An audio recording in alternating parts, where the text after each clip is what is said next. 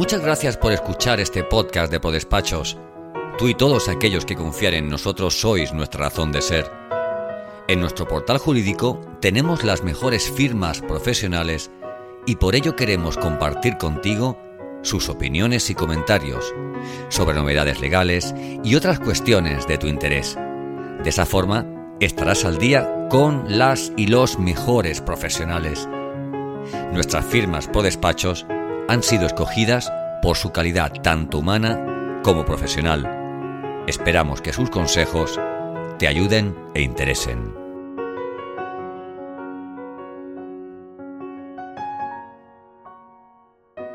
Hola Miguel, me gustaría saber qué importancia le das tú el cuidado de los recursos humanos en una empresa, porque sé que lleváis un par de años teniéndolo como un elemento de prioridad en vuestra gestión y que estáis trabajando muy a fondo para que vuestro personal se encuentre a gusto y, digamos, entre comillas, sea feliz y eso repercuta también en el buen servicio que ofrecéis a vuestros clientes. Pues bueno, la verdad es que es como tú comentas, ¿no? Al final vamos todos a una, mm, la dirección de, del despacho, el equipo y, los clientes, y tenemos que conseguir de alguna manera el bienestar de todos, ¿no?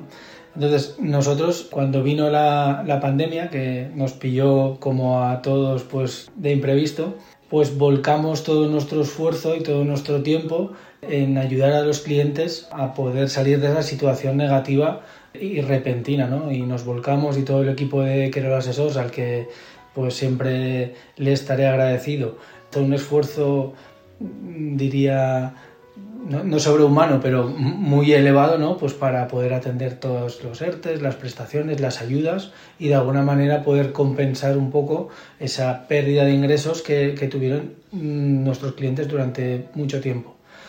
Esto se fue alargando, el año 2020 pues fue un año complicado, pero el 2021, que ya pensábamos que sería un año un poco más fácil, pues continuó siendo un año muy duro laboralmente.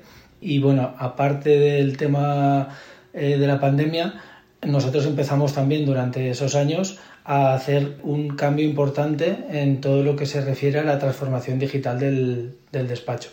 Entonces empezamos a introducir herramientas que nos permitieran hacer las cosas de otra manera, estar más conectados con los clientes, que el COVID también lo, lo requería por el tema de la distancia social y, y, y, todo esto.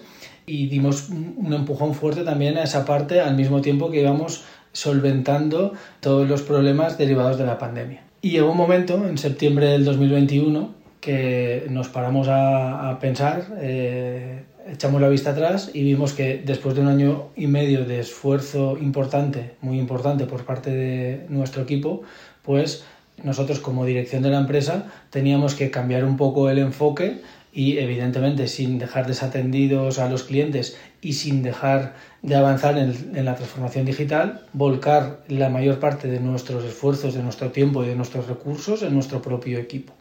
Y a partir de ahí, pues contratamos en la empresa una persona, consultor de recursos humanos, eh, de personas, que es Jaume Serra, y que lo incorporamos como una persona dentro de la propia empresa.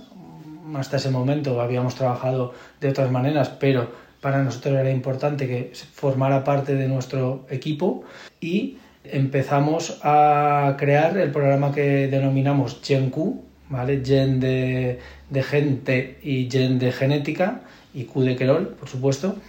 Y a partir de ahí, pues bueno, trazamos las líneas maestras que debían llevarnos a conseguir nuestros objetivos en esta, en esta parte. Empezamos a planificar esto en septiembre y del 2021 empezamos ya a ponerlo en marcha a partir de noviembre. Y bueno, a partir de ahí hemos venido trabajando durante estos ya casi dos años en una serie de de formaciones, de charlas y de otras, otras cositas. ¿Qué destacaría yo dentro del programa GenQ? Pues des destacaría, por un lado, el hecho de que también hemos utilizado la tecnología en la parte de estar cómo, cómo está nuestro equipo, ¿vale? Porque lo primero, antes de empezar a tomar ningún tipo de, de medida, digamos, es preguntar a la gente, ¿no? Y pues bueno, aparte de las entrevistas personales que hemos hecho con el equipo, utilizamos una herramienta que se llama Blipol y que nos permite, pues periódicamente, de forma semanal quincenal o mensual y recogiendo la opinión de cada, de cada persona del equipo, ¿no? Y que no sea el típico cuestionario en papel de 40 preguntas que eso mm, agobia, ¿no? Pues de alguna manera tres, cuatro preguntas, cinco preguntas de vez en cuando, ¿vale? Y al final ahí pues vas consiguiendo un, un histórico que te va dando bastante información de cómo va evolucionando cada uno de los parámetros que allí se miden, ¿vale? Y otra de las cuestiones que es relevante dentro de esta herramienta es que nosotros lo hemos montado como un tema abierto, ¿vale? Es decir, nos hemos dado permiso todos, ¿vale? Para que podamos hacerlo de manera que no sea confidencial, de manera que cada persona sabe que lo que contesta, la dirección sabe que lo ha contestado esta, esta propia persona, ¿vale? Entonces, creo que si te atreves a hacerlo, ¿vale? Es muy interesante porque es mucho más productivo que si son respuestas anónimas. Por otro lado, no, no solo es esto, es decir, esto es eh, la, la, herramienta que nos permite recoger ese feedback y a partir de ahí pues empezar a hacer acciones para trabajar aquellas cosas que nos sugieren el propio equipo, ¿vale? Pues si vemos que, por ejemplo, el parámetro, uno de los parámetros que siempre sale peor en las, en las preguntas, el tema del nivel de estrés, pues hacemos un curso de organización del tiempo para ver si de alguna manera podemos ayudar a la gente a darle herramientas para rebajar el nivel de estrés o por lo menos convivir mejor con él. Y bueno, a partir de ahí mm, muchísimas cosas más que pues ahora sería difícil hablar de todas, pero bueno, un poco es eso, ¿no? El, el hecho de poner foco en las personas, prioridad número uno, total, el equipo, ¿vale? A partir de ahí, eh, utilizar también la tecnología pues para hacer esto de una forma diferente y un poco más ágil, confianza total y darnos permiso pues para valorar la empresa de forma digamos no anónima ¿vale? Pero que eso tampoco signifique que luego la empresa ni se lo tiene que tomar a mal, ni tiene que tomar ningún tipo de, digamos, de represalia, entre comillas, sino más bien al contrario, es decir, oye, eh, aquí tenemos un problema, vamos a atacarlo y desde el minuto cero no vamos a, no vamos a perder tiempo. Y, y ya está, y un poco es todo eso, seguimos en ello y el reto que nos hemos puesto para este año 2023 es conseguir la certificación del Great Place to Work, o sea que eh, una empresa externa pues nos certifique, nos diga si somos o no, porque, porque no lo sabemos, ¿vale? Pero queremos saber si somos un gran lugar para trabajar.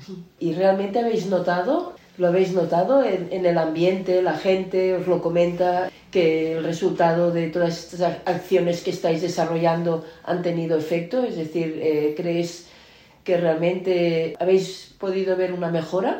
Yo creo que sí. Al final esto, pues bueno, habría que preguntárselo al equipo, pero por el feedback que hemos ido recogiendo en, en, estas encuestas y en las entrevistas personales y lo que se vive en el día a día de la empresa, yo creo que sí. Yo creo que somos más equipo y mejores profesionales, que hemos crecido humanamente como personas y creo que la gente sí que valora eh, este esfuerzo que se hace por ponerlas a ellas en el, en el centro de nuestro día a día. Como digo, sin olvidar a los clientes y pensando en la tecnología y en todas las otras cosas que forman parte de un despacho profesional, el marketing, el cumplimiento legal, todo. Pero lo primero, como siempre, las personas. Ah, oye, muchas gracias Miguel y tomaremos nota y, y, a ver si se animan otras empresas a seguir el camino que, habe, que habéis iniciado vosotros. Muy bien, gracias. Gracias por escuchar este episodio del podcast de ProDespachos. Si te ha gustado este contenido, ¿por qué no nos dejas una reseña en Apple? Queremos saber tu opinión. Valora el capítulo, compártelo, súmate a nuestro podcast, haciendo que otros profesionales como tú lo conozcan. Y sobre todo, no olvides seguirnos en tu plataforma de podcast habitual para conocer al momento cada nuevo podcast de ProDespachos.